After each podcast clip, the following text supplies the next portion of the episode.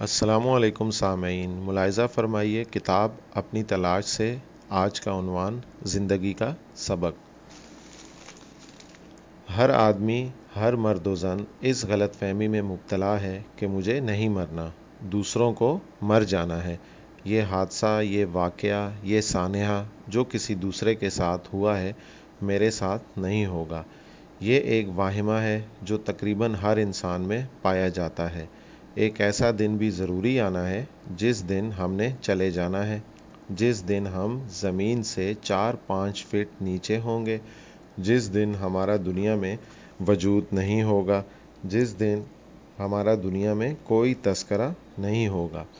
کتنے ہی ماہر فن، کتنے ہی ترم خاں ایسے ہیں جنہیں آج کوئی نہیں جانتا، مگر وہ اپنے وقت کے بڑے نام تھے۔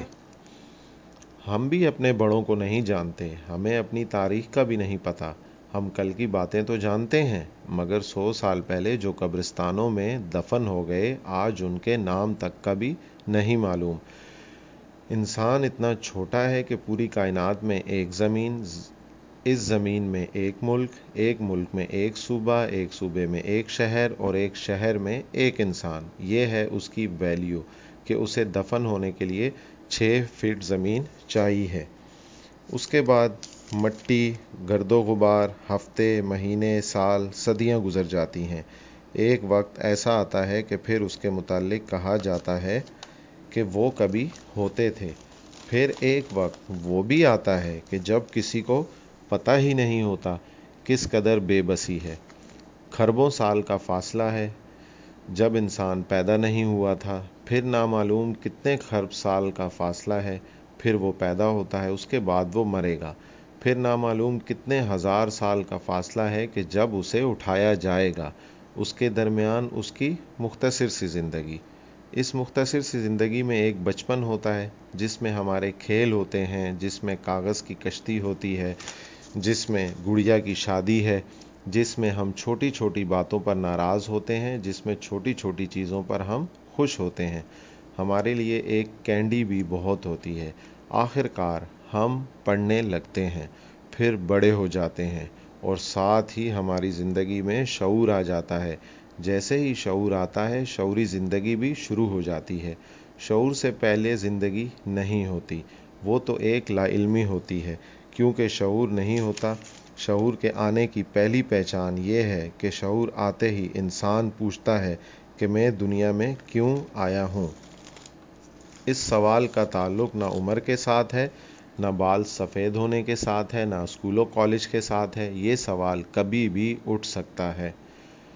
دنیا کی کسی مخلوق میں یہ سوال نہیں اٹھتا۔ صرف انسان وہ واحد مخلوق ہے جس کے دل میں یہ سوال اٹھتا ہے۔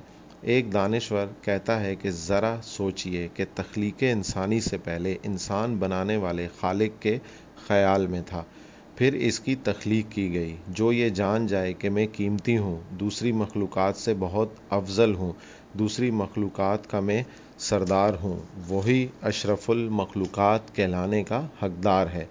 شعور یہ بتاتا ہے کہ ہم عام مخلوق نہیں ہیں، ہم بڑے انسان ہیں، ہم بڑے کام کے لیے آئے ہیں۔ دنیا میں صرف پیدا ہو جانا اور مر جانا زندگی نہیں ہے۔ جب یہ بات حضرت علامہ اقبال رحمۃ اللہ کو سمجھ آئی تو وہ فرماتے ہیں، تقدیر کے پابند ہیں نباتات و جمادات مومن فقط احکام الہی کا ہے پابند۔ تقدیر تو نباتات کے لیے ہے، انسان تقدیر پر لکھنے والا ہے۔ کائنات کے اس نظم میں اللہ تعالیٰ یہ نہیں دیکھتا کہ ہم غریب ہیں، کس کے بیٹے ہیں، کالے ہیں، گورے ہیں، ذات کیا ہے، برادری کیا ہے۔ وہ صرف ایک چیز دیکھتا ہے کہ جو دستک دے رہا ہے، جو کوشش کر رہا ہے، جو محنت کر رہا ہے، جو آنسو بہا رہا ہے، جو خون پسینہ ایک کر رہا ہے، اس کے لیے وہ حرکت میں آ جاتا ہے۔